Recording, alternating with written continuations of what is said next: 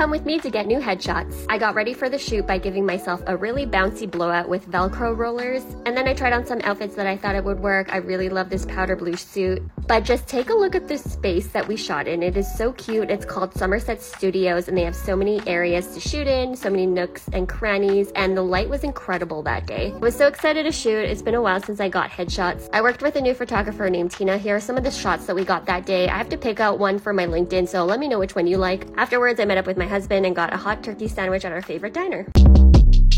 Short Cast Club